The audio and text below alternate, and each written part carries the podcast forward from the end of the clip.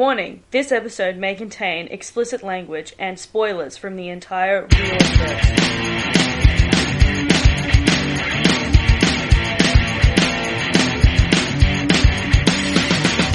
What's up, guys? Welcome Hello, to everybody. episode 19 Thalia tortures an underwater dead Holy friend. shit! So this is uh, season three, episode two. Yes, it's getting very excited. It's, it's getting very excited. It's getting very excited. Wow, Wow. It's Already too late for me. amazing. Yeah, Jo, what do we think of these three chapters? What do we some think shit of them? goes down. we get some, we get some background information. We uh uncover some tensions between a few select groups. We hear some lovely jokes between Dionysus and Nico. Very cute. Hell Lots yeah. of adorableness. Oh, hell yeah. Oh, we, you know, witness a nice little tiff between Thalia and Percy, which I so wish could have. I honestly, I can't wait for the TV show to come out, and if I hope they do that scene and they try to express Percy and Thalia's full power in a way, because I always think that Percy's Oh yeah, we should power- preface. Um, we're doing chapters four to six of Titans Curse. Oh yeah, sorry guys. Four, five, and six are the chapters we're reading today. We've read and that we're talking about today. Blah, blah, blah. Anyway, but yeah, when they do the TV show, I'm really hoping that they, if they do this scene, that they show because I've always think that Percy's power outweighs all the other demigods. Like even even other big three, like he just outweighs all of them just because he's amazing. Yeah, just his raw, unbridled power. Because you always find with other demigods is that they know that they have power, and the power that they accept, they excel at. But they limit themselves in a way, whereas Percy, instead of even trying to limit himself, he breaks through barriers to build more for himself. For example, when he was in Tartarus and he was like, The poison's coming towards me. Poison is liquid. I can control it. And so he says something inside him, he pressures himself, and then something inside him snaps, and all of a sudden he can control the liquid. He's always pushing himself to make himself better, whereas, for example, Thalia holds herself back because you say her brother Jason can fly and summon lightning bolts and all this other stuff. Whereas Thalia can't fly, and that's because of her fear of heights. She holds herself back from accepting what she can do and even trying to claim it and excel at it. So she limits herself in her own way and in her own mind. And I feel that all the demigods do that on their own personal level, and the ones that don't are too. They only are only parents of minor gods. The fact that Percy is one of the big three kids, and on top of that, he doesn't set himself limits. He doesn't put a cap on it. He, he, you know, strives and pushes and really stretches himself to beyond breaking point um, when the time is necessary. Like he only does it in life-threatening situations, um, and to protect himself or the people that he loves. He doesn't just do it for fun. But that's what makes him more powerful. Is that if you push him to a desperate point, he will push back even harder to survive and to make sure the people that he loves and cares about survives as well. Anyway, so if and when they film this like this part of the book, I really hope that they can show. I mean, he's only what 14 at the moment, so he hasn't even scratched the surface of his abilities. But I hope they show him digging a little deeper into his unbridled rage and passion that he has inside him that powers his power. And so, you know, he's at his yeah, like at that point he was at his breaking point, which with Annabeth gone and Thalia you know, undermining him and treating him like an imbecile and embarrassing him and threatening him in the company of all his peers and his friends and his, you know, like adopted family. And so, you know, seeing him express and just let go come even stronger than anyone believed he could be. Oh, I just would love to see that on TV, and I would have, I would have loved if Rick hadn't had anything interrupt that fight, just so we could see who would win. Because at the moment, Thalia is the more powerful because she's older and she has a better understanding of her power, whereas Percy's still in that beginning stage. So it just would have been great to see, you know, the dynamic shift and change, and you know what, and you know also it would show how much Percy has grown over the past couple years, going to Camp Half Blood and honing in on his on his strengths, which just would have been really cool to see. So, um, these three chapters, the first one's real short. Real short, yeah, yeah. The middle one's longer than I thought it would be. See, but when I remember reading it, I read it a week ago and it felt I short read it a reading it, and then the sixth one felt fucking long. no, I was reading chapter five and was like, whoa, okay, all right. So yeah, and then chapter six is like really long. I think it's fun to when because Rick tends to do the same thing that Marvel does in that it matches the hero and the anti-hero, whoever you know, or two sides of the fight The same coin. pretty evenly. Yeah. So like Percy versus Thalia in chapter six is fairly evenly matched in the same way that Yeah. in like say WandaVision, Wanda versus Agnes is pretty evenly matched. Or say in Civil War when it was Tony against Chris. Chris against Steve. Switched up acted a character. Sorry. My bad. So like that's fun, and that'll be fun to get into as well, which is really good. So yeah, well, do you want to give us the recap for chapter four? Thalia tortures New England. right. The way you said that made it sound like she tortured them with a like a like a blade. She was like, "I will torture you for information," kind of thing. We No. we haven't recapped the chapter yet, so maybe that's what happens. Okay, let's go. Chapter 4. We lead on from Artemis has called her brother. Her brother shows up in his hunk and ride, which happens to be Percy's favorite car, which he does say it, but I'm not really a car person and don't A care. Maserati Spyder or whatever it is. Yeah, it's a red convertible Maserati Spyder. Yeah, Maserati, not Maserati. Maserati. Maserati. Maserati. We're Australians. Spyder. and he was like, it's my favourite kind of car that I would ever want, because, you know. Which begs the question: Is Apollo actually driving a Maserati Spyder, or does everybody see it as in what their like favorite car would be? No, because he turns it into a bus to Yeah. fit all the kids. But it could work in the same way that the mist works. Just Yes. showing that particular person what they want to see, so everyone sees something different until Apollo wills them to see one particular thing. Ah, it could be. That makes sense. Yeah, I like it. Same. Alright. Just thought of that just then. Love it. Go, go right ahead. Nice. Anyway, so Apollo comes to pick up the kids, and Artemis, you know, clearly states, "Okay, Apollo, don't flirt with my hunters." And he's like, "Oh, okay." And then she's like, "Can you make a delivery, like a McDonald's trip, like an Uber driver? Can you?" I've never been to Ubadama. He was like, "Can you drop these kids off at camp?" Apollo was more than willing. He's like, "Hell yeah, I'll drop off your hunters and your camp kids, uh, camp recruits, and I'll drop them off there." Campers. whatever. anyway, because Artemis has instructed that her campers stay there until she, you know, has finished doing her own personal hunt, which is, you know, a single endeavor where she goes to find this almighty beast that is more monstrous than anything ever It's created. definitely so scary. Yeah, and it's the one of the driving points for this book. Anyway, she so she instructed hunters to stay at camp, and so Percy, Thalia, Nico, and Grover accompany the hunters with Apollo. And Apollo says, "Hell yeah, who wants to drive?" Because he's a cool uncle and lets anybody do whatever they want. I'm not like the other moms. I'm a cool mom. I'm a cool mom. Anyway, and so, uh, you know, Nico volunteers. He says, no, you're too young. Grover volunteers. He says, no, don't have real feet. Percy doesn't even bother volunteering because he just sweeps straight over him. Apollo then singles out Thalia and says, boom, you're driving. And makes a very clear statement that she says, that he says, Thalia, because she says, I don't know how old I am because I, you know, for the last few years I've been a tree. Yeah. And so she said, so he said, you're turning 16 in a week.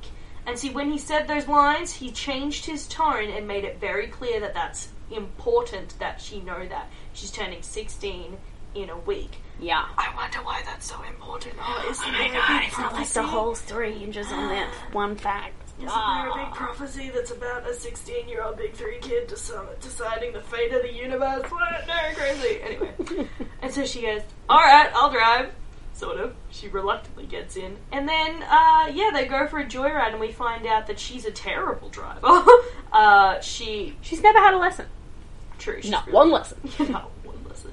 Anyway, yeah, so just as they're driving, the whole the reason the chapter's called Thalia Torches New England is because she goes into a nosedive over New England, and because the chariot, the car that they're in is the Sun Chariot. I'm doing air co- air bunnies right now.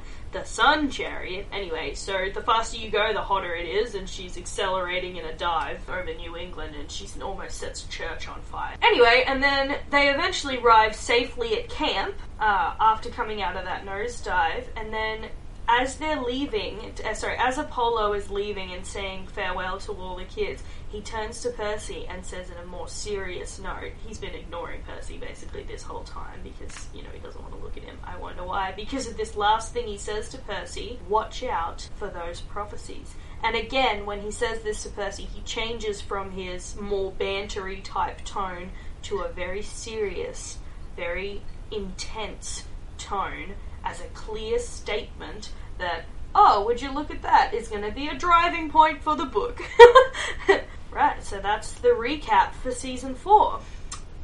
Season four? Chapter four. Good job, Jo. what do you think about that, Kate? About chapter four. Yeah! Uh, yeah. it's it's a thing. Yeah. I don't really have any like specific mythology stuff to point out for this chapter. Yeah. I really only have mythology stuff to point out for chapter five because we're not really into No, I mean, any yeah. of like the big info stuff yet because they're not on the quest and they're not meeting new monsters. So like we've already Yeah, met the I new mean, monsters. if you think about of. it, we talk about how I waffle through these introductions of the chapters. Uh, chapter four and six are just waffling until we get to important information, basically. yeah, pretty much. Yeah. So yeah, the uh, like I said, the only important little bits that we get is Thalia, your birthday is next week and you're turning sixteen, and Percy, watch out for those prophecies. That's it. Like those are the important. Oh, and Thalia's afraid of heights. Like, Yeah. I mean, she's afraid of driving. That's what they're hinting at. What? Crazy. Well, yeah, so like chapter four starts off with they're all standing around waiting for Apollo, and Grover is lusting after Artemis, and Thalia's like, "Look, you're a satyr. You're all in love with Artemis because she's like super into hunting." And Grover's Super like, "She's nature." so down to earth, literally." She's such a hippie. I love it. and Thalia's just in a super bad mood because Bianca's joined the hunters. yeah, like she's just like, joined. half of our group is gone. Yeah, literally. Thalia's just there, like, oh, we were left with the fucking young one. Well, God. she, well, she's both. She's like, we fucking lost Annabeth. We lost one of the recruits that we came to collect. On top of that, it was the girl, the oldest one. Like, come on. yeah. She's just not having a good day. Well, and then we get Apollo arri- arriving, and uh, Artemis is like, "Oh God, finally! He's so lazy in winter." And I love this explanation for why the sun rises later in winter. I just love that Apollo's just like slacking off on his job because if he was like He's only the allowed three months a year where he slacks off. well, see, this is the thing. Like, if we're taking this, you know, comment from Artemis as truth, then it means that for three months of the year he just decides to be bad at his job. like, so Yeah. she's saying that if he wasn't bad at his job for three months of the year, we could just have like summer all year round. Which Yeah. is like, I'm not mad at that. Yeah. Even though, and that means in summer he tries really hard to do a good job. well, you know how at least for Australia. You know how we talked about in our Lightning Thief episodes we were talking about Persephone and how she's the goddess of springtime, and the reason that we have the difference between winter and summer is because, because she's, she's down in the underworld or yeah. whatever. Maybe there's a part of Apollo that misses her around too, because Yeah. she hangs out with the muses and he hangs out with the muses. So maybe like Maybe when the muses like are sad, he's sad. trainer. What?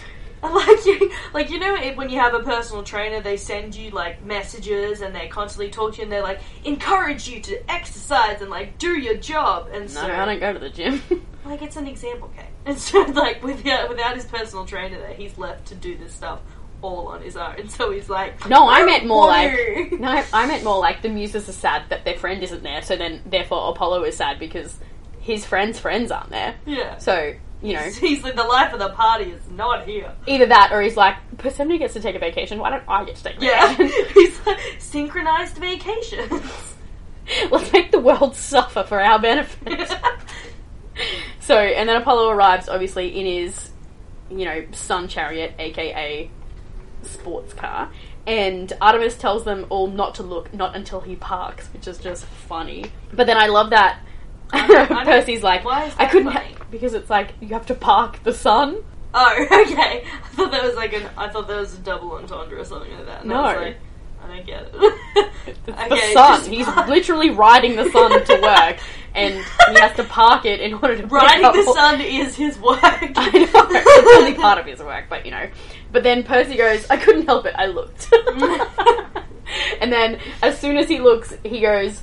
After he's you know admired the car, he then admires the driver, and he goes. He looks about seventeen or eighteen, and for a second I had the uneasy feeling it was Luke, my old enemy. So uh. Luke's good looks are as good as Apollo's. I know. So Luke's not the only one. Oh, I read Percy's, that too. I Percy's think I, not the only one in the series whose looks have been compared to a Greek god. I think, I think I had. Yeah, I literally had a tag here that was just like, so is he sexually attracted to Apollo as well? I saw this TikTok the other day. It might have even been on Instagram, like just following through yeah. or scrolling through all of the other Percy Jackson podcasts, like Insta stories. But it was a TikTok of someone going, Percy's gay. Like, every single person he's ever had a crush on has been a guy. It's just, it's just Annabeth that is the outlier.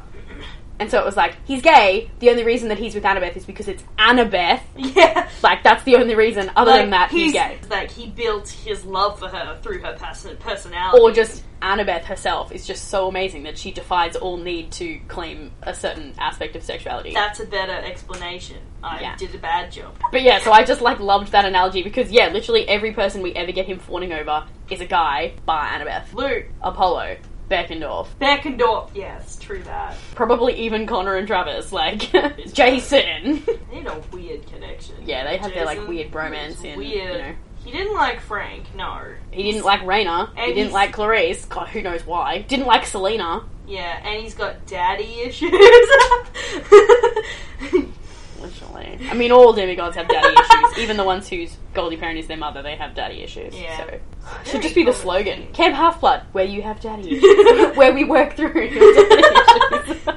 I also, I also had a tag here for uh, which was like just mentioned underneath where Apollo says "little sister," yeah. and um, Artemis replies with "I'm fine, Apollo, and Apollo, and I'm not your little sister," and he says, "Hey."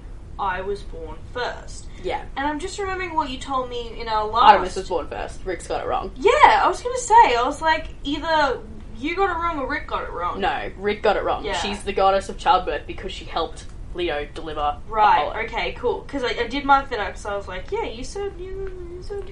Yeah, no. So just another instance of Rick, you fucked up. Uh, uh, another instance of Rick. Do your research.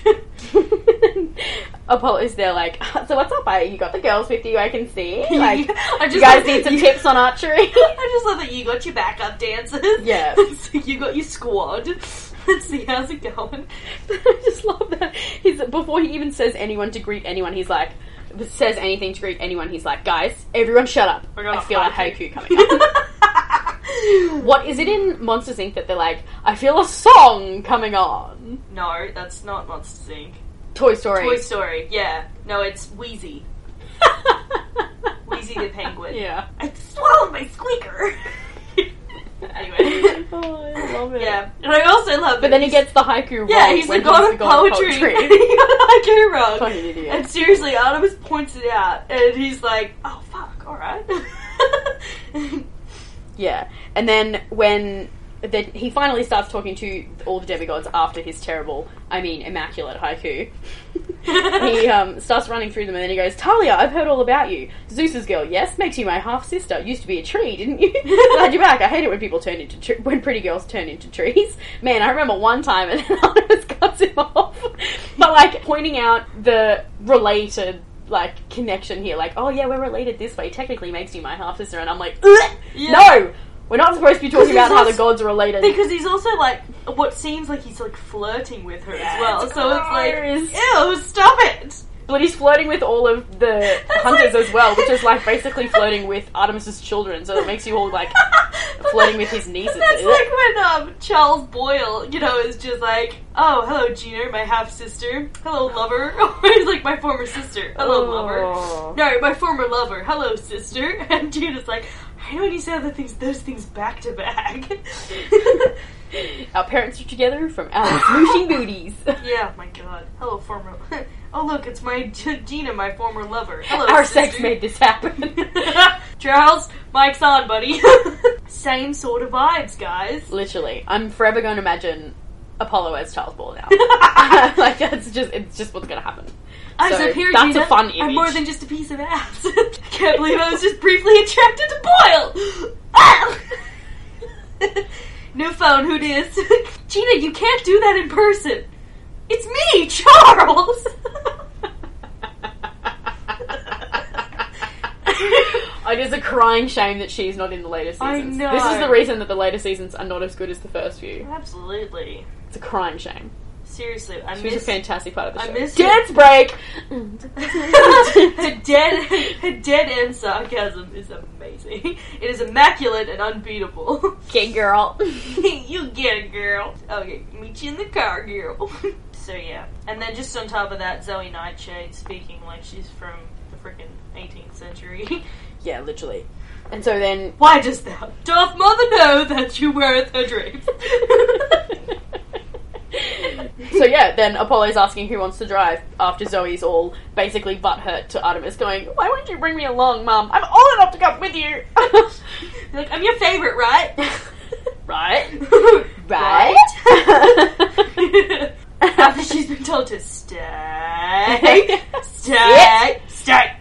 so then Artemis fucks off, and Apollo asks who wants to drive. Now that Artemis, the you know mood killer chaperone, is gone, so he's like, "All right, who's ready to have some fun?" it's sort of like the and the bitch is gone. the mood killer's gone. Yeah. Let's have some fun. Uncle Apollo in the house. so then Nico immediately starts asking so many questions and he's like, Is this really the sun? This is so cool. I thought Helios and Selene were the sun and moon gods. How come sometimes it's them and sometimes it's you and Artemis? And then Apollo's just straight up downsizing.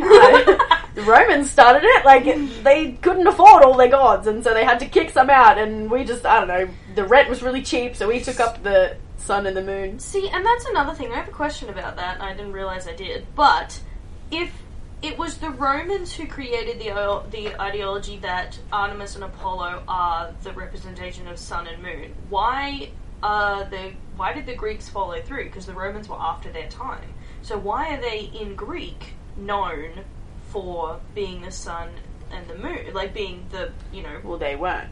Helios and Selene were the sun and the moon. That's what I mean. But so with them, I think it was when because Helios and Selene are titans. So when the Titanomachy happened and they overthrew the gods, overthrew them. I think it was then that they took up the mantle, and Rick's just gone. Well, the Romans did it too. So okay, because I don't think that they like they still had these roles when they were like Artemis and Apollo still had these roles when they were, you know, at Like the when- height of Greece. okay, But they just weren't their main roles. right. Because I was just reading this, and I, yeah, I mean Apollo has too many roles. Yeah, so like, does Artemis. I only know like three for her, but I childbirth and hunting and protector of virgins. She's a virgin goddess. She's, you know, protector of children and is, you know, sacred animals got like 17 things because she hunts them all. Yeah, they're all sacred. It's just, she's got a lot. Yeah, but I just And remember disease and destruction and, you know. Yeah, I just remember Apollo listing all of his, and he was like, and that's not even half of them, and I was like, fuck Well, she and Apollo, he's got more titles, so the way that you Mm. say all of his titles is longer than Artemis's, but they're like yin and yang. Yeah, okay, yeah. So they're just you know way too much on their plate. Literally. And No wonder he's late in winter to bring that sun up. and she's the killjoy, and he's, you know, the sunshine. Ha ha ha, pun. He's the thing that brightens their day. Lol. Yeah, literally. So yeah, but like that was just my point was that they blamed it. Like I just had a had a question. Like they're blaming it on the Romans, and why? Okay, so as Nico is asking all these questions, uh, asking all these questions, asking all these questions, Why are you asking all these questions? Making statements. Assuming. Uh, so as he's asking all, the, all these questions, they've already piled into uh, the vehicle that Apollo has changed from the Maserati. So he's turned it into a school bus. Lol. My first thought was, all aboard the magic school bus! Apollo is Miss Frizzle. it's a good show. But the Frizz? No way! Used to love pulling out that big ass TV. Hell yeah. Primary school would have been a bitch without Frizz. Yeah, on rainy days, pulling out that big ass TV and being like, which Magic School Bus episode should we watch? We're traveling into the, you know, inner nervous system, or are we going to outer space? Uh, or being baked into a pie. Like, yeah, what's literally. happening? Are we gonna go see the dinosaurs? So, I mean, that's the end of the notes that I have for the chapter. But yeah, we literally just get Thalia being scared as hell to drive, and I mean we don't know know why. It's because she's scared of heights and Oh. you know whatever else. But Percy's literally trying to backseat drive to her, and she's like, "Shut up! Shut up! Let me do what I'm doing! Ah, don't Yeah, me, shut she's up!" like, maybe ease up on the accelerator bitch. She's like, "You're not my mom." She's like, fuck off, I'm in control. You're not my dad. Yeah, I also just wanted to point out that so she says Apollo says your birthday's next week, and she's like, "Oh, that's my birthday, December twenty second, and so we're going to assume that it's like December fifteenth or before that right now. Like that's the timing that they're Yeah. in. So shouldn't he be shopping for Christmas presents for Annabeth? And if so, can we discuss what do you think he would have got Annabeth for Christmas? Hmm. or Grover, and like A- Annabeth and Grover. Like, what would he get Grover? What would he get Annabeth? Would he- Maybe Grover some like little charms to hang off his uh, reed pipes. maybe, So maybe that for Grover. maybe, For Annabeth, or would he get him a new Rasta hat? well, he's seen that she's wearing owl earrings, so maybe he'd also. Is that yet, or is that in the next book? No, that's this one. It is this one. Yeah. Oh, oh yes, sorry. Yeah, they're in the car, and he did say Yeah. that's the only thing that's changed. So maybe he would get Other than her her growing up. something also owl centric. Or maybe he'd like buy her like a new pen or something. But we're matching! Yeah, well, I had I had a few ideas, and I just sort of went, okay, so may like if he was gonna get her jewelry or something like that, would he get her an, yeah like an owl charm or something? Well, he like already that? gives her jewelry later. Yeah, like would he get her a charm for her her beaded necklace so that hey, she carries the ring from her dad. Maybe she can carry something that represents our friendship. he does our that- friendship. I He does that later. He gives her a piece of red coral Yeah, it's cute as. to hang on her. Oh, true. Yeah. Anyway, okay. So, so we'll take away from jewelry. Then would he get her a book on architecture or like great monuments? It'd have to be one she could read. Yeah, I mean, she would She's still dyslexic, Jo. she would take the time. but like, but like, yeah. Or maybe would he get her a trip to one of those places? Well, he can't afford that. and go like his He's mum, just a young boy. his mum would pay for it. Mum can't afford that. Sally's broke as shit. Look, they would go together somewhere. All her money went to, you know, from selling Gabe, went to night school. Sally Gabe. Such a funny statement. it all went to night school, Jo. Okay, so I'm gonna give then I'm gonna be like a book, and she's gonna like on architecture and stuff. She's gonna be overjoyed about it. Probably. Or maybe he was trying not to think about it too much. Maybe he was overstressing, going, "Well, if I buy her this gift, will she think that I like her?" Oh my god, she can't think that I like her. She can't know. No, I have a feeling that he was like trying to be like, oh, I just want her to like like it, and I want her to be happy, and I know, or like he would just be walking around, and then one day he would spot something, like he would like spot the book, and he'd be like, oh, that's something Annabeth would seriously love, and then I'm just, I'm just, my brain's being like his own personal flashback in this fan fiction that's in my head is that he'd be like, I can see her um opening the book and sitting down and reading it, and then I can smell you. and then, and then talking at him about how she would apply this to her new world that she would create, or her own personal monument about how she would maybe she'd be like she'd find something in the book and she'd be like, oh, this is really good. I would add it to this, and this is how I would recreate it, or something like that, which is really cute. I just had a really cute, and Percy's just sitting there like, okay, just letting her talk, but being just like being happy that she's happy with what she has. And sorry, also he would get Chiron mittens. Not horse socks or new curlers for his tail. We'll get into that later. yeah, I just I just always imagined him giving him mittens. I don't know why. So anyway, Thalia's flying the chariot, and you know they're getting close to camp after almost killing everyone in Maine. Uh, they're getting close to camp, and uh, she almost slams them into. Oh no, she does slam them into the canoe lake. yeah, Um, why didn't Percy help cushion that fall? because he wasn't thinking, he was panicking. He was like, "You would all die, I'd be fine." like, He's still stressed about being struck down by Zeus because Yeah. he's in the sky and was told never to go there again. And he's like, "Fuck, I can never go, never go overseas." Be like, "I'm in the sun, it doesn't count." They'll be soft. the sun is always in the sky, but you've got the complexion of a snowman. Whatever those are. and that concludes chapter four. Jo. yeah. Awesome. Let's get into chapter five, seeing as it's heavier than I thought it was. Yeah, okay. So, chapter 5, Apollo's fucked off. well, the chapter is called "I Place an Sorry. Underwater Phone Call." I place an underwater phone call. Oh, that's right, he talks to Tyson. Drew, save it for the recap. Okay, sorry. So, chapter 5. Apollo's packed up and fucked off. He's not coming back. I just Packed up, sacked up. he ain't coming back. Anyway, so, uh, Artemis's hunters, so the hunters of Artemis, however you want to say it, uh, decide to go and get settled while Grover stalks them like a crazy person. There, and Talia and Percy uh, herd Nico off to the big blue house, the big house, to go and see Chiron and Dionysus and be like, hey, look what we found, and present Nico and explain what happened while they while they were on there. So Nico, once introduced, uh, Nico has no idea who Chiron and Dionysus are at first glance. Then he goes and gets the orientation video and leaves the group so that Chiron, Dionysus, Thalia, and Percy can sit and have a chat and talk about how the quest went to collect him in the first place. Yeah. And yeah. the conversation does not go well because No. Chiron, of course, is devastated that Annabeth has gone missing now. He's like my child, my pseudo child. Yeah, he's my adoptive child that I'm closer to than anybody else because you're so pushy and you hung out with me all the time, and so obviously you made it. She basically forced her presence upon him. yeah, and he was like, "All right, I guess we're best friends."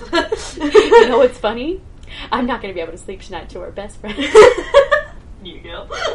anyway, um, yeah, and so obviously here's three people who are devastated that Annabeth's gone, and basically Di- Mr. D's just gone, oh well. and so obviously Percy's I mean, I understand that it's easier for him to deal with that kind of demigod loss without, like, if he just pretends he has no, or starts to, like, he, he, he calls them different names so that he doesn't create an attachment to them. Yeah. So that he's not disappointed when they leave. Because there's no way that you could be camp director seeing kids die day after day after day for a hundred years when you're, you know, resigned to this job for a hundred years. There's Yeah. no way that you. especially a job you didn't choose. Yeah. And so it's its own punishment to, you know, having attachments to these lovely kids who are, you know, It would 100% get you down if you decided to feel for Yeah. every single kid that came through there. and you, of course, and you're watching these kids. don't have long lives. You're guys. watching these kids pray and, you know, worship these parents, and basically they just want to be loved. And so here's Dionysus making sure that he doesn't love them too hard because it's so sad when they go. Even his own kids, which is the sad part. Which, yeah, that's that was really depressing. Dionysus doesn't nurture anyone's hurt feelings, instead just decides to dismiss them, and Percy's not happy about that. And instead, and doesn't he doesn't get the response and solutions that he was hoping for. Dionysus says, "All right, let's cut ties and leave, you know, losses at loss, and not." You know, lose any more campers trying to get this one back. And Percy's like, No, I will tear down the world for her. And he uh, and he would, and that's why I love him. He's so wonderful. Anyway. Um, so in his bursts of anger, he throws some mega insult at Dionysus and really tempts his uh, mortality Yeah. and sanity by speaking such words to Dionysus. But luckily, before he ha- Dionysus has time, Mr. D has time to react.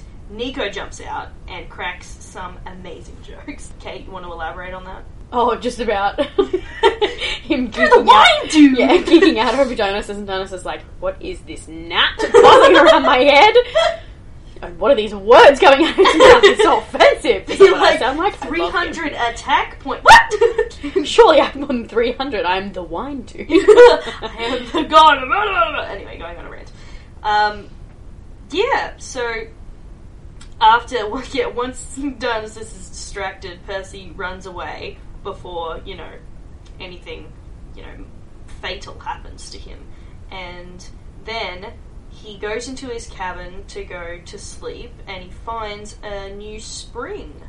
A saltwater spring that his dad has given to him as a gift, and decides to call Tyson, who is down in the forges of Poseidon's palace, yeah. creating weapons and fighting a war against Yeah. stirring forces. Well, the springs that he realizes, and it's got a whole bunch of drachmas in it. He mm. realizes it's to keep in touch more with his friends and family, which is like a good thing that Poseidon's put in here because the reason that Luke has defected and so many demigods have defected from camp is because they don't feel like they have connection. a support system, Yeah. basically. They And they feel- don't feel like they have their parents on their side, which is why they've turned against them. And Poseidon's trying to make sure that that does not happen with Percy, Yeah, and that very- he has, you know, Yeah. connections to everyone at camp, his mum, all his friends, even outside camp, you know, and that he could, you know, get to Tyson if he needed, like, you know, talk to Tyson if he needed to, or that kind of thing.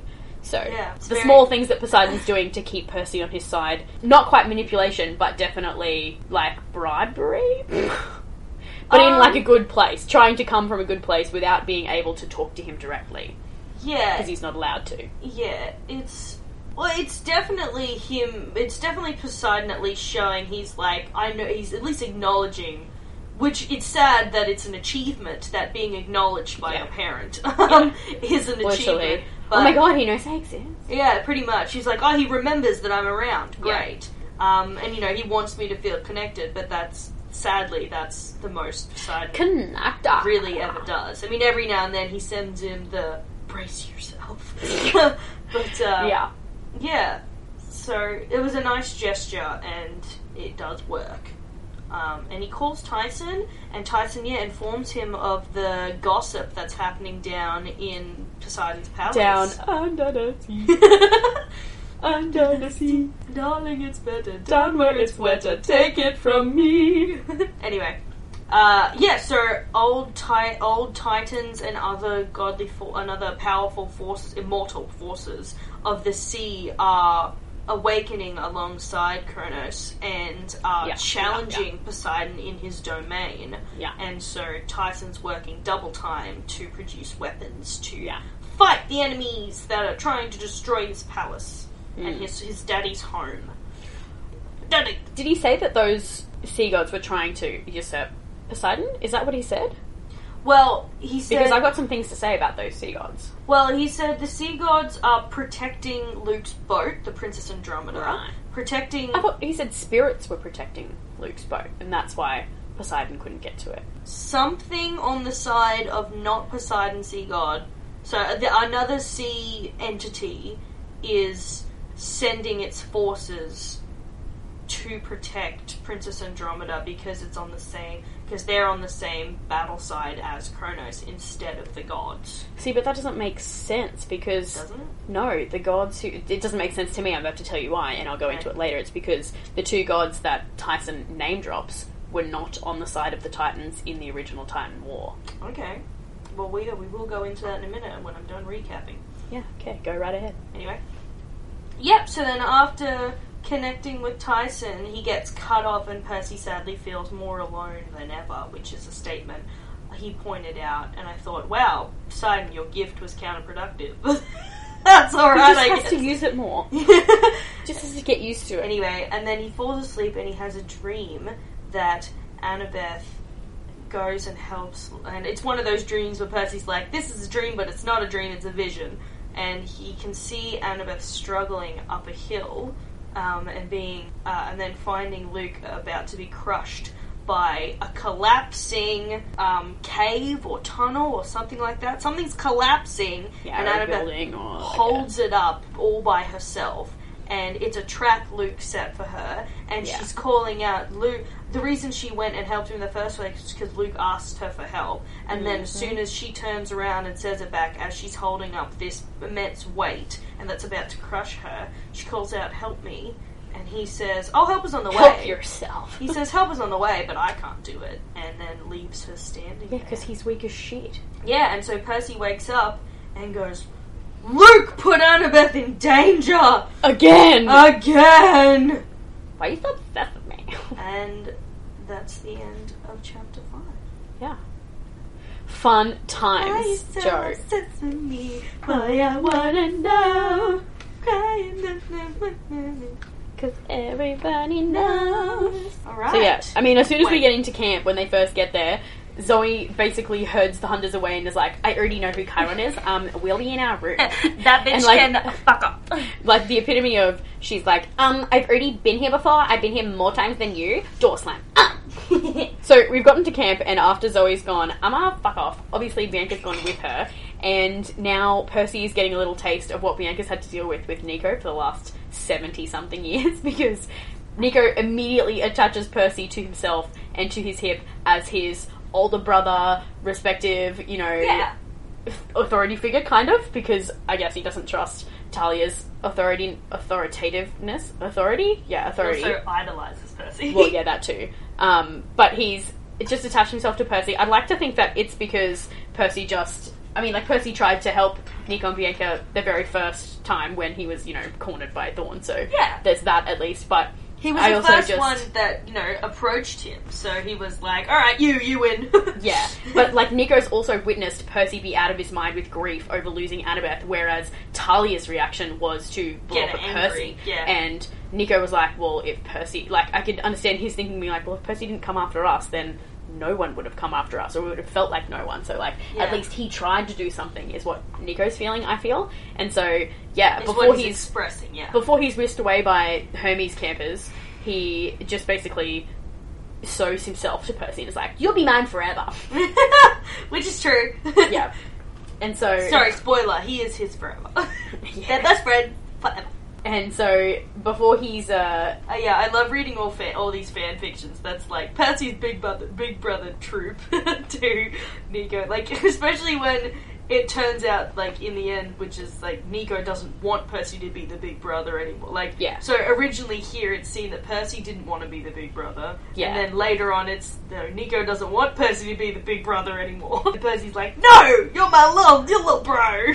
the reluctant parent becomes the uh expectant parent, I guess. Yeah, it's really cute, and I love reading fanfics about it. And it's just like, Or the loving child becomes rebellious teenager. just, it's just you know, I just love it because it's like, no, everyone's afraid to you know go near Nico and whatever, and then his Percy, and you know, Nico of course is then in these fanfics, and yeah, in in the real books as well, is that like Nico's now made this trait because he's supposed to be scary. He doesn't believe that anyone should be brave enough to be normal and hang out with him. And then here comes Percy in this fanbook, and he's just like treats him like everybody else. And you know, and even more than that, he treats him like he treats Grover. And so Percy's just like hanging out with him all the time, asking stupid questions. You know, being like, "So you coming?" Yeah, like you gonna come hang out at the beach? And Nico's like, "I don't think people would like that." And he's like, "Okay, Yeah. So you coming?" just like ignoring me, like, um, I'm not hearing a no. I'm hearing ex- I'm hearing half pitiful excuses. like so coming. Yeah, and so then Percy's, you know, trying to lead him towards the big house to watch the to meet Chiron and watch the, Yeah. you know, uh, what's it called? The the, the, the welcoming, video. yeah, orientation video. Which And is funny, Nico's so basically like, if the hunters won't be there, then I'm all in. Fuck those bitches. they collectively made my sister abandon me. So just just the statement. Fuck those bitches, and then you know yeets out of there. So the big house itself is decorated for Christmas, and they walk walk in on Chiron and Mr. D playing a game of cards. Poker. And I love the way that Mr. D is Dressed. dressed here. he's literally he's. He's wearing an orange jumpsuit. In a Tracksuit. leopard, a tracksuit Yeah. in a leopard print with violently purple shoes. That's a reference to Also Podcast Podcast, violently listens orange. I'm assuming. Yes, but so just the orange jumpsuit caught me, and I was like, "Oh my god, he's Vector from, from Despicable Me," because I'm also imagining Vector's bowl cut and the big glasses and the big massive nose, and just being like, "Vector." Oh yeah. and magnitude. I love it so much, and so I will forever just imagine him as either Stanley Tucci or Vector from Despicable Me. That's that's it. He only has two moods forever now, and I love it so much. Yeah. And then Nico bursts back in as Percy and Grover and not Grover because Grover took Nico away, but as Percy and Chiron and Thalia and Mr. D are talking about what went down at Westover Hall, then Nico bursts What went back in down and in like, apartment 4D? yeah, as Mr. D's literally about to smite Percy, Nico comes in and goes, "Oh my god, you're a real god!" Yeah, but so the reason that Percy's blowing up at Mr. D is because he's like, "Why don't you care about any of us?" And Mr. D is like, "Bitch, I'm gonna tell you why." If I care about you, then I have to care about you when you die, and that's gonna hurt me in the long run. It's easier not to care.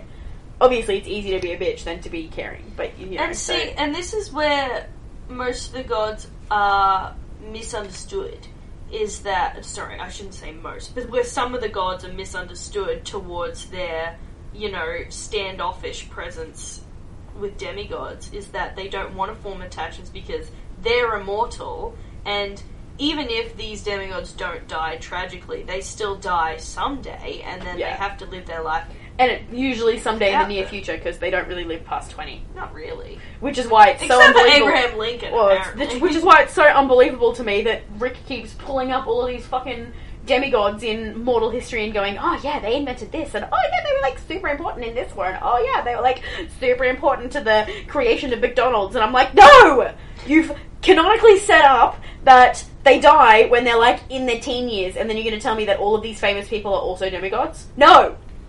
Well, he did say that he was like, but if you make it past your teen years, you usually turn out famous. and I was like, alright. I hate that. I hate it so stupid. well, they well he said they usually turn out to be um, somebody that changed society in a mon- in like in a public way. Rolling my eyes so hard. Anyway, yeah, and so like there are plenty of gods that do adore the demigods and the children. I'm and I'm gonna say Apollo. Apollo is definitely one of them, and he loves demigods, but he's also like Ares oh, loves to use them. yeah. Aphrodite loves them. She's like, yes, fall in love and then break someone's heart. But like, you know what? I mean, rite of passage. I mean, actually loves like the cat, the people that they are. Yeah, I fully yeah, Apollo's probably the only one. uh, Apollo definitely. I think is one. Um, and you know the way that he expresses it's through over dramatic and you know almost in like seeming like he's making fun of the fact that they're gone and being extra flamboyant about it that hides his real pain that they actually with the ones that he connected with the fact that they actually died Yeah. um, so, or that they, they've gone on and they died, right, whatever, it doesn't matter. But, yeah, so just the misinterpretation of the gods and how much they love demigods. But yeah, so then Dionysus is like, How dare you tell me how to feel about demigods when you're not the one who has to watch them die year after year after year? And as he's about to smite Percy, Nico jumps in and goes, Oh my god, you're a god, you're real, oh my god! And like asking so many Just questions, just rapid fire fangirling at Dionysus, and he's both shocked and offended and impressed all at the same time, and he's and like, he's like intrigued. He's like then. he's curious, but like, Yeah. attack? What, what is this game? Literally, he's like. He's like It's also- indignant it's about also it. just really funny because Nico's Italian, and I'm just like imagining him buzzing around, like hands waving, being very like loud with his. Hey, hey, hey! No, no, just being like very loud with his body Yeah. rather than his actual words, and just being like overall a ball of excitement and being like very expressive, and Mr. D just not knowing what to do with that. I just think it's so cute. Yeah. I love Nico. I also had that image in my head because you know what? I've seen a lot of things about rip to that Nico. R.I.P. to that Nico. Well, okay, he's not completely gone because this is the image that I have of him Yeah, because I've seen so many memes and so many drawings of him in the underworld running after Hades and Hades having his hands over his Yeah. ears while Nico just like gestures in Italian aggressively behind him, Yeah. obviously berating him and yelling at Hades about something being like, Listen to me, I'm your tiny Italian son! It's like, it's your fault you made me! you made me what I am. and Hades is like, fucking hell! I regret it every day. You're like, your mother was not like this. And so then that's I am what you made me. What's that from? It's from Friends when Joey has to do the audition Oh, for the yeah. for the bathroom. I want to, but I can't. I need to go right now. Let it out. You're finished. You did it. Oh. So yeah, then Chiron basically shoos them out of you know the games room before Mr. He's like, can. quit, quick bolt. Yeah, he's literally like, "This is your chance, run!" So they do, and then Girl, oh shit, girl, you better run. Like Thalia fire. starts telling Percy her life story with her mum, and Oh, that's right. you know what's wrong with her mum, and she was on the run for two years with Luke before finding out about. Yeah. I didn't know that. I thought it was like a small amount of time. So See, now I'm flashing why- back to last season when we were going through Sea of Monsters, going, how did they have all of this time and like money to set up all these safe houses? They had two years. This is how. And that's what I mean. Well, well, that's also another point where it's like Thalia and Luke were a thing, and like they liked, it. and that's another thing. um, Thalia points out, she's like, man, Apollo is hot. and Percy explicitly said he's like, Apollo looks like Luke. so obviously Thalia Yeah. thinks Luke is thinks that Luke is hot, which who doesn't? I mean, come on. it's the face scar that does it. Makes him seem edgy. Just because he is edgy. he's fucking evil. He's literally on edge. 24 on the edge of insanity. and glory, I mean, he's right on the edge and then he just falls off the other side. Anyway. But yeah, and so they, they've obviously built this connection underneath, and so they became, like, you know, siblings slash older parent, like, parents to Annabeth when they found her. yeah. And so they already had this. After Thalia's run away from her alcoholic mother. Yeah. Who died in a car crash a few years later.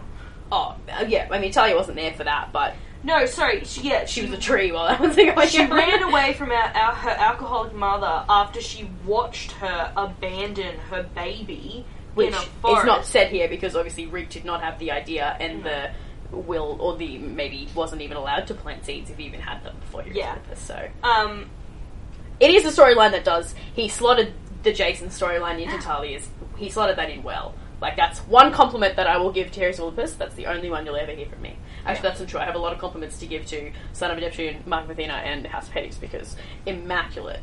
Yeah. But Lost Hero and Blood of Olympus, I have no time for. No. We're gonna skip those books and just read along Uh, to I- Son of Neptune.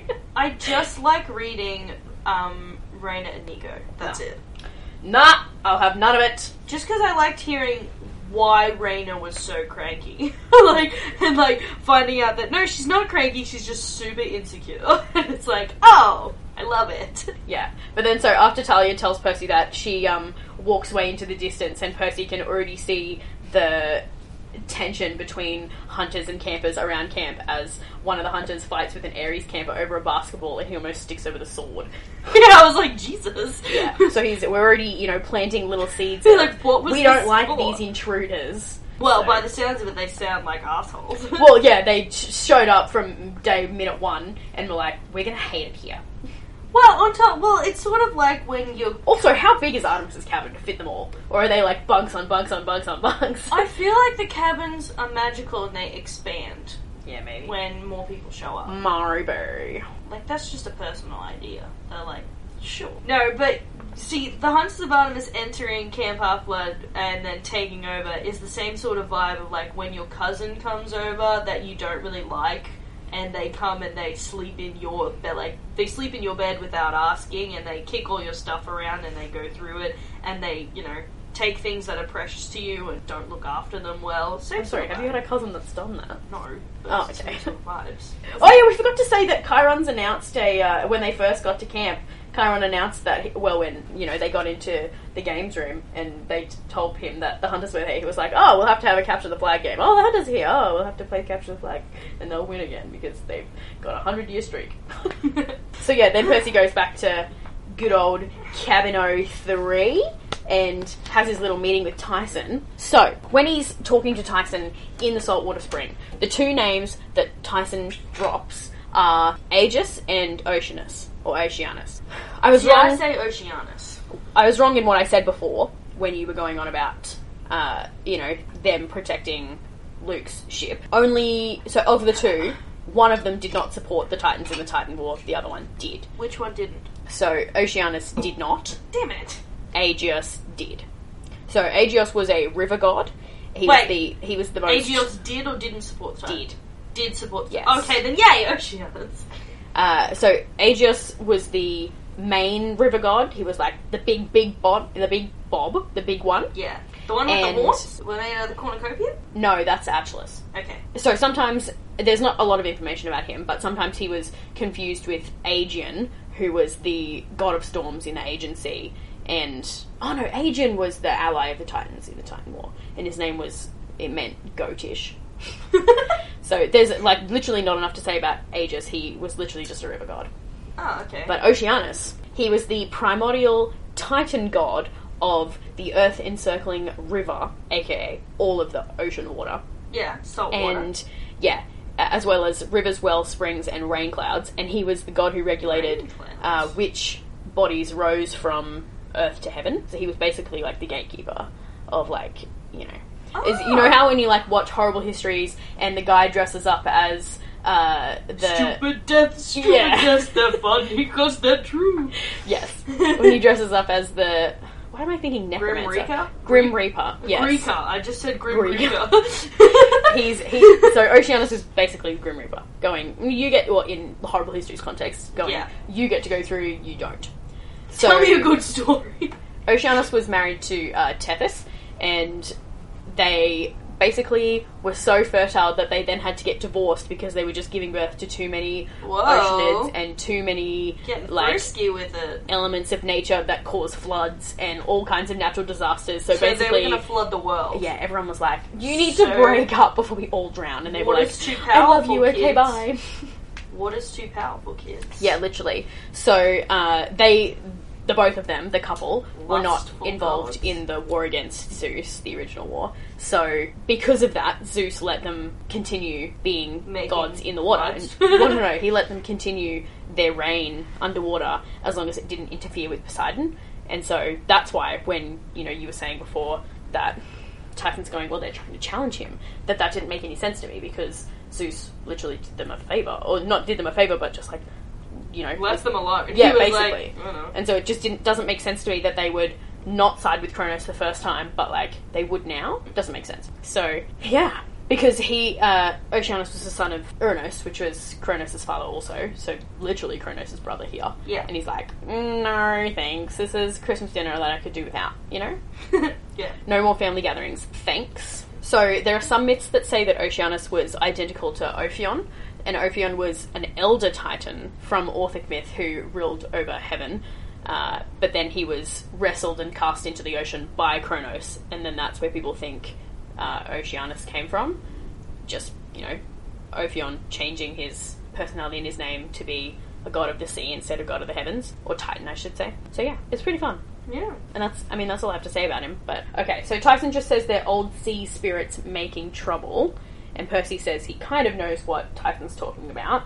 Uh, the immortals who ruled the oceans before, or back in the days of the Titans before the Olympians took over. Uh, and the fact that they're back now with Kronos gaining strength isn't good. And then Tyson says they're arming the mermaids. We need a thousand more swords by tomorrow. And then he says old spirits are protecting the boat. So he doesn't specify whether the old spirits are the old spirits he was talking about before, or whether they're two separate things. So I would like to believe that they're two separate things because it doesn't make sense for them to protect Luke in mm. this instance. Like, yeah. But if it is them, like, I'm just going to put it down to Rick's doesn't know what he's talking about. Yeah. So, fun things, fun things. And then he wants to see if Annabeth is there, and Percy's like, she's, I mean, she's not here right now. Still, He was like, know, "Say hello." holding out hope, and Tyson's like, okay, well, when you see her next, say hello from me. And Percy's like, okay.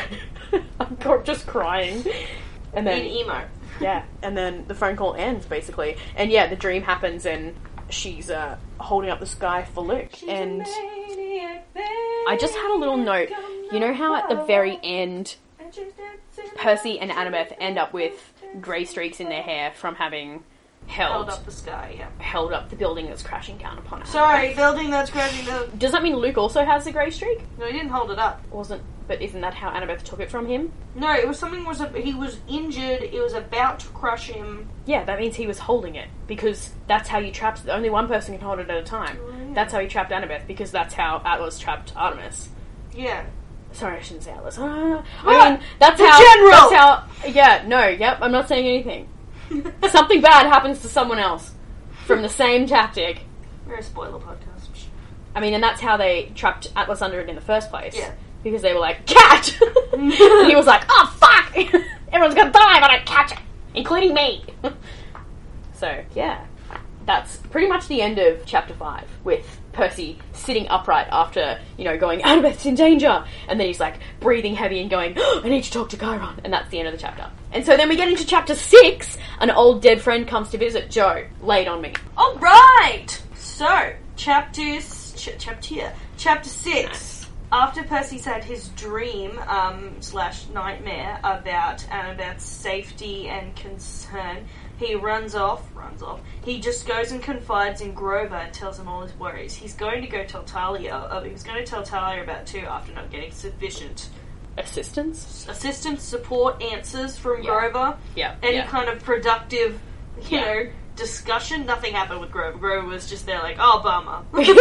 Literally, it was I like, think he'd Grover. be more like worried about his oldest friend Mm. at camp, who trusts him the most, probably.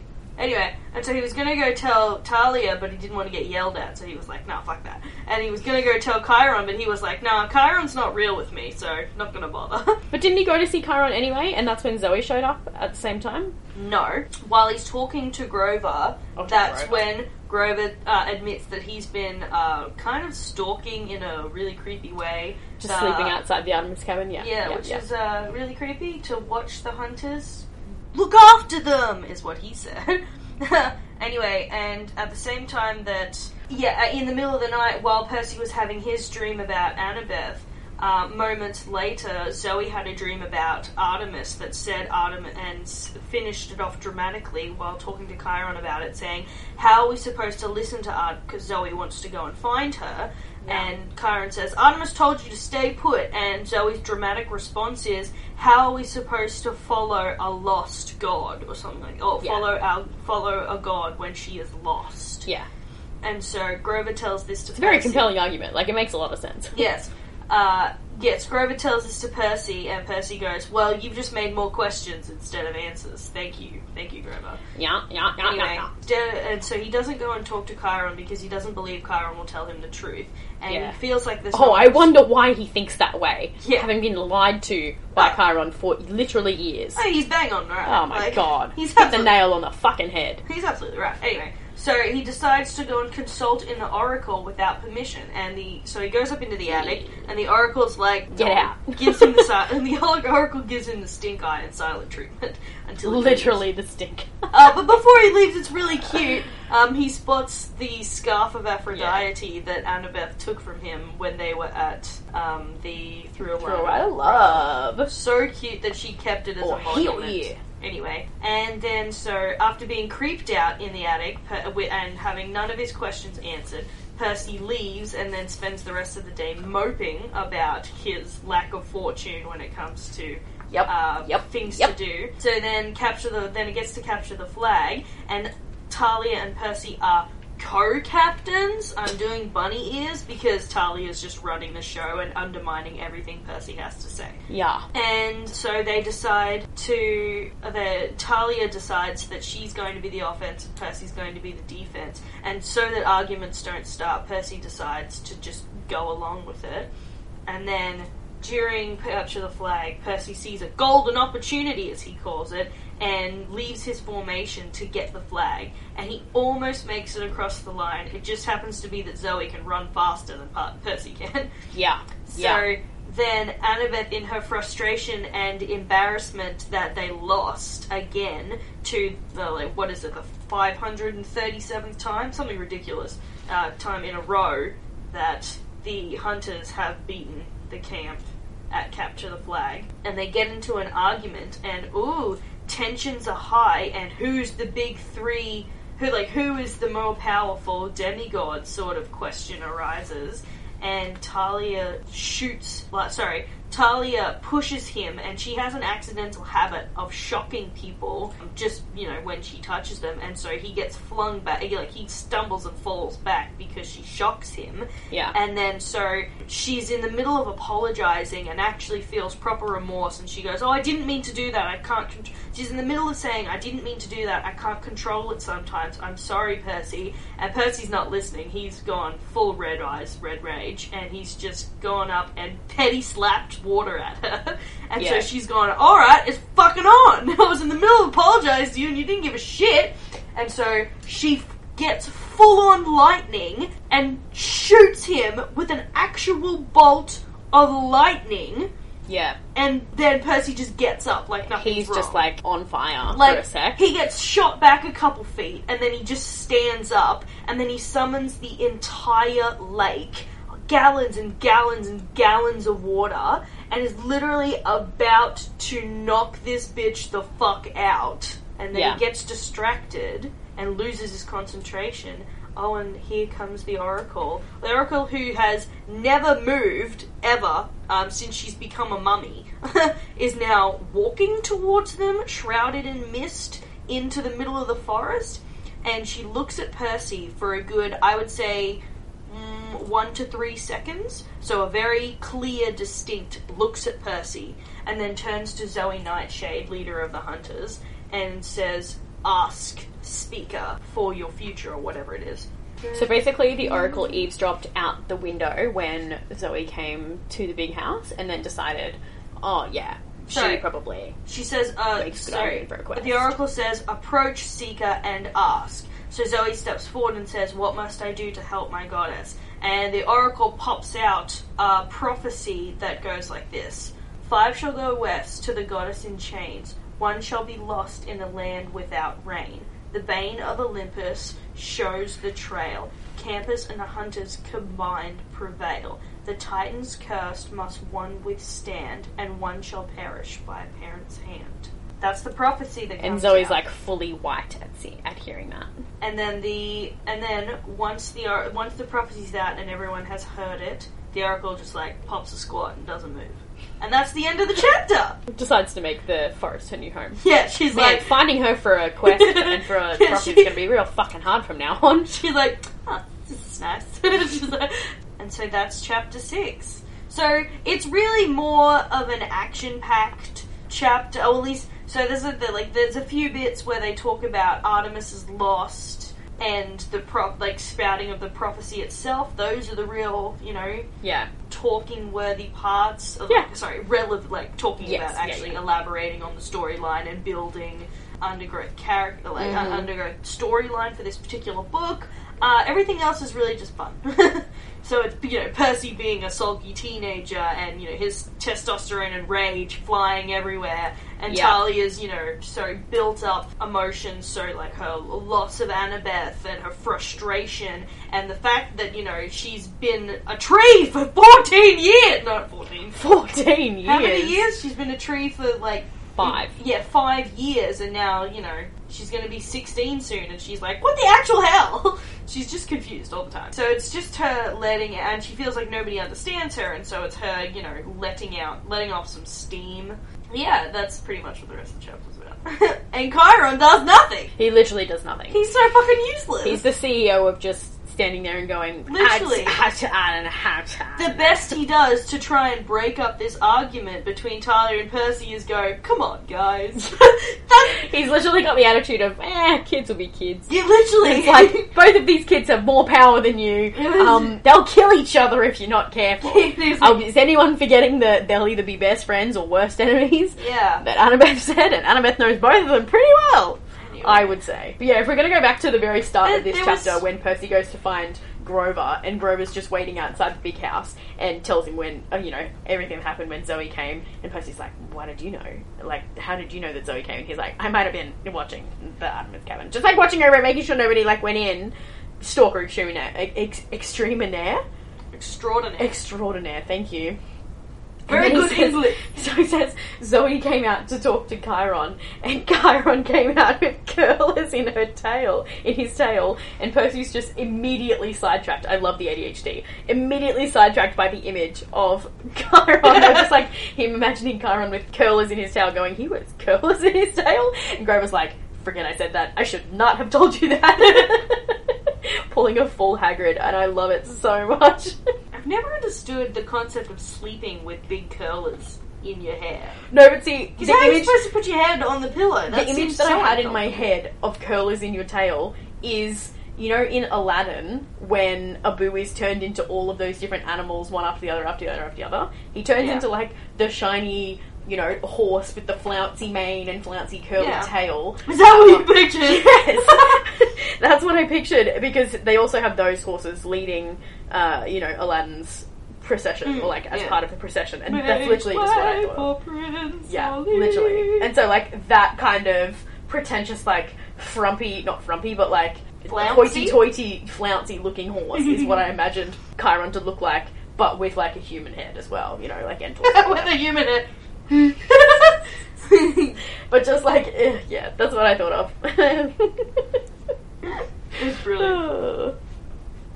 So yeah. So we've got the questions, obviously, about how is Artemis lost, and that's what I mean when we talk about Zoe being. Well, like, then, okay, but what does she mean by she's lost? well, As in, like she's lost her way, or sh- or Zoe herself has lost the vision of Artemis, or has Artemis literally called out, "All is lost," or "I am lost"? well, Percy asks dream. that same question, and then Grover says, "No, I don't. Th- I think she meant gone, taken, or kidnapped." And Percy's like, "Kidnapped? How can you kidnap a god?" And then Grover says, "Well, it happened to Persephone." No, it did not. No, it did not Persephone. How dare you? But you could kidnap a god in the same way that you could trap a god. AKA, just talk to Festus. He's great at it. That whole Persephone was kidnapped. That whole storyline was made up by Demeter because she was like, I can't believe my daughter's dating a goth. so she was like, she was forced to do it. And whereas Persephone's like, I fucking love this dude. It's just a phase, honey. We need to break you out of it right now. but yeah, so like th- that's what he that's what she means. She's just using her vocabulary from Does mother know? yeah. So you know, using words that had different meanings, which is just fun because the English language changes all of the time, and it's just so much fun. And she does say that. She was like, your, your language changes too often. Literally, it's the best. Stick to a fucking story. So yes, she's lost. She's been taken, kidnapped. Yeah.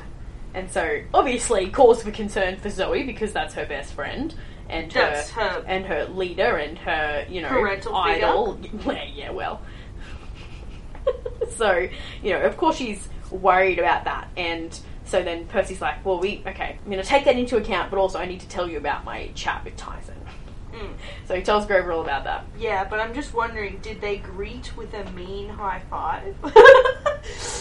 Oh, I thought you meant like seriously, like a mean, like a rude high five. That's what you meant. No, But I yeah, so like, then sorry, I mean a crisp high five. Yeah. And then Grover pulls out Annabeth's backpack and goes, Look, I think I know why the hunters were there that Why does he night have to a help backpack? us. to help us. And he's like, Look, I think she was thinking of joining. And Percy, like, fully spirals at that realization. He's like, No! He's my like, friend "What?" and my lover! He's like, no." what? No more Annabeth? What? She's gonna become a man hater? What? Percy literally stares at the brochure and goes, I don't understand. and Grover's like, um, well, it looks to me like she thought, like, she was thinking about joining. And- you get one wife! But then That's the way the world works! But then the, the paragraph ends, and then the next one starts with Percy going, I'd like to say I took the news well.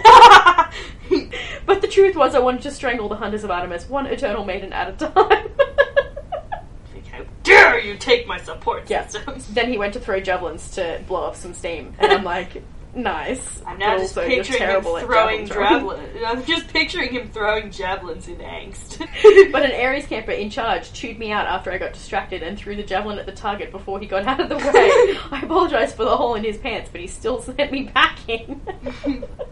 and then he went to go talk to Silena down at the stables, which is, you know, so much fun. And then we get a little look at uh, Mr. D and Argus feeding Peleus, the baby dragon that's now guarding the Golden Fleece. So this is the first mention of the dragon guarding the Golden, Golden Fleece. And Peleus was also the name of the dragon guarding the uh, Garden Golden of Hesperides. Yeah. That's why he's being mentioned in this book, and also Yeah. just because they needed to show they had a guardian. Yeah. For. So you know, the Olympus Weekly newsletter has got around to the gods, so it's I'm been at least picturing like it's a been at least a week for the gods because they've got that newsletter, they've I'm- got that newspaper. yeah. So I'm, I'm just Chiron's picturing ad. like a, like a really long skinny dragon who like wraps his himself I'm around imagining- the trunk. I'm imagining the tree. dragon from Onward, like the pet one, yeah Yeah, That's, that's what, what I'm I'm imagining, and I'm like like a little happy like yeah like it's like okay that will grow into like a, a big fuck off ferocious dragon, beast, you know. but like as a baby, it's like Yeah, yeah, hello. it's becoming friends with everyone as a baby, so he knows when he's an adult. Oh, friends. yeah. And so then, you know, he goes to Oracle, whatever. Then we get into the, like, well, you've already said every- everything we need to say about him going to the Oracle. And then we get to the Capture the Flag game.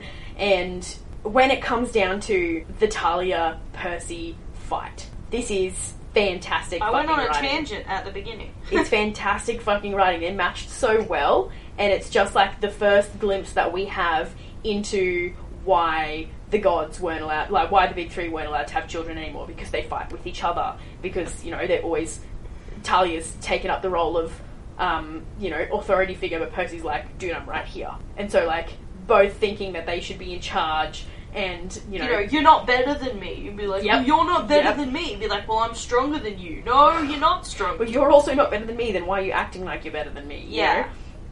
So Like, you're I just love contradicting yourself, stupid.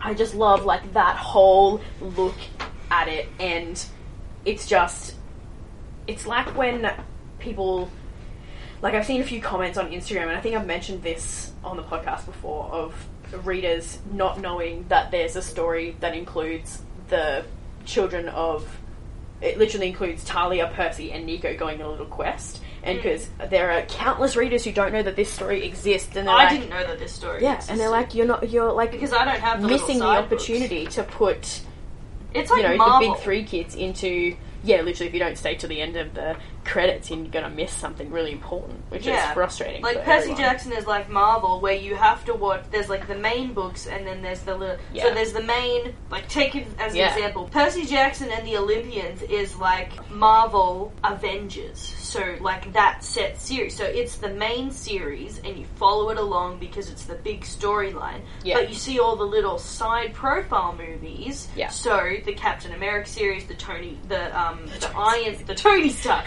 the Yeah. Iron Man series, which the- he's in all of them so the they're all the Iron Man series yeah, Guardians of the Galaxy, Thor, like you have to watch, and like Ant Man and stuff. You have to watch all those side movies to fully understand and follow along the Avengers Yeah. movies. So same sort of thing with Percy Jackson. You have to read all the side stories. okay so that's the case for the first like three or four that he wrote apart from that all the ones that he writes like just willy-nilly those are you don't need to read those because they're like bad fan fiction but for the Oh. one for so the sword of hades is the quest where Thalia and Nico and Percy are all together. And then there's another one that's the Diary of Luke Castellan, and so it's Luke going into their past while they're on the run, and it's pretty insightful, I'll say, and Yeah. it's it's pretty good. And then there's an I think there's one other one.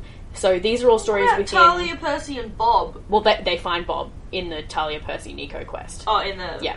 hey, sort of sort of sort of Hades, Yeah, yes. And then there's another one within the Demigod Files that's like super important, and then the only other short story that's like important and explains questions that are raised within Percy Jackson and the Olympians was actually written by uh, Haley Riordan, which is the series, uh, the- which is the person that the series was written for. So Rick wrote these stories for his son, and then his son has taken it upon himself to. How old's Right. his son now? Oh, in his late twenties, I think. Okay. But yeah, so he's Haley also wrote a little short story which actually is really good and probably better than all of Rick's short stories. So yeah, like that's that story in particular that Haley wrote. Uh, at least I think it was Haley. It was either Haley or Patrick, and he has two kids. And the story explains like the mist and how demigods can control the mist and like that kind of thing and it's actually really good and so that's pretty helpful to read all the other ones are just like little side quests out of camp that like don't really amount to anything except maybe introducing Festus and maybe introducing Buford the table. That's it. Yeah. and so they're not like super important. Yeah. So if we go back to Percy and Thalia being the most matched Yeah. um, At this moment, yeah. Yeah, I was gonna say it's at this moment. At this moment, because Percy grows exponentially more, whereas you can make the argument that Thalia loses most of her power because it's gone to Artemis once she. Yeah. becomes So lieutenant. at at the moment, Percy's main power is manipulating large water around bodies him, of yeah. water. He excels more when it's salt water. Yeah, Um, obviously. he can breathe underwater and he can sword fight. And of course, you know, battle strategies that he just has in his head anyway, quick reflexes, yada yada yada, all that stuff. Yeah. Thalia has her special shield. She fights with a javelin, though. Not a javelin. No, it's like a spear. Not a. I was gonna say javelin. It makes sense though She when you've got the the shield because Yeah. they do the spear beside the shield, so it makes sense. Yeah, so she fights with a spear. And it's also fun because Jason also fights with a spear, yeah, and so she can summon lightning. like really effectively too. Yeah, as in like so, you know, Jason often talks about he's like, I have a one lightning bolt a day limit. Whereas Thalia's like And Thalia's like, the limit does not exist. Yeah, Thalia's like, I'm gonna shoot him out as much as I want. Fuck you, Dad, you turned me into a tree. yeah, literally. She was like, "You let me die. I'm gonna use all the bolts." Other than summoning light, so like she can summon lightning from the sky, and people say that she can shock people Yeah. when like like with static electricity. I can do that. Yeah, but hers is like Just give me some socks and some carpet to run. I'll probably zap myself in the process too, but you know, I'm just like watching your hair, your bigger. just let me stand next to a trampoline. yeah.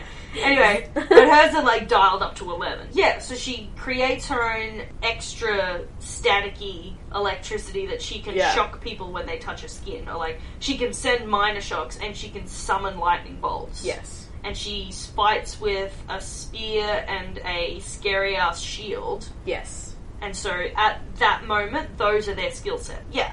So that's that's pretty even. Yes. Yeah. So Thalia's is more controlled burns with Yeah.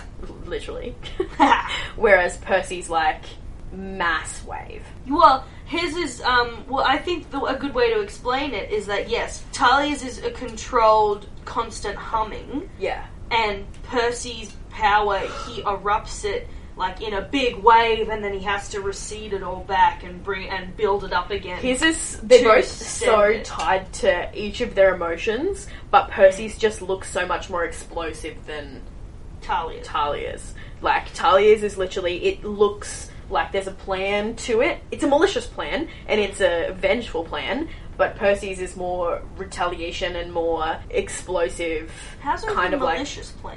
Well, malicious, but like antagonizing. Whereas Percy's is literally, and like that's probably coming from Thalia thinking she's got like the older sister attitude, or like the you know superiority attitude. Maybe she thinks I have something to older. prove. Well, that too. Yeah. But it's like I, I think it's coming from the I'm older than you. I should get the title of being the leader and whatever, and you should be listening to me because I'm older. And he's like, well, I'm more experienced, like- which you know He was- probably not true, but. Well, he, he's also to do this, but- butthurt because he's like, I've been Rushed, here yeah. longer than she has, and I made these connections Yeah. first, and we've been friends for years, and all of a sudden, as soon as she shows up, they just dismissed Yeah. all of the, you know, And he's like, all of these people at camp were my friends for two years, whereas I realize you've been protecting them for five years as a tree, but it's not really the same thing because it's a tree, and the tree's technically still there. So were you really protecting them, or was it the tree?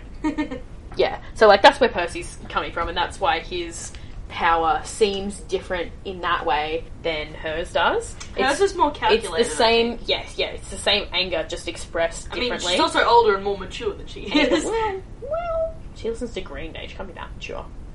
wow. Okay. She wow. hates on Jesse McCartney. She's obviously not mature.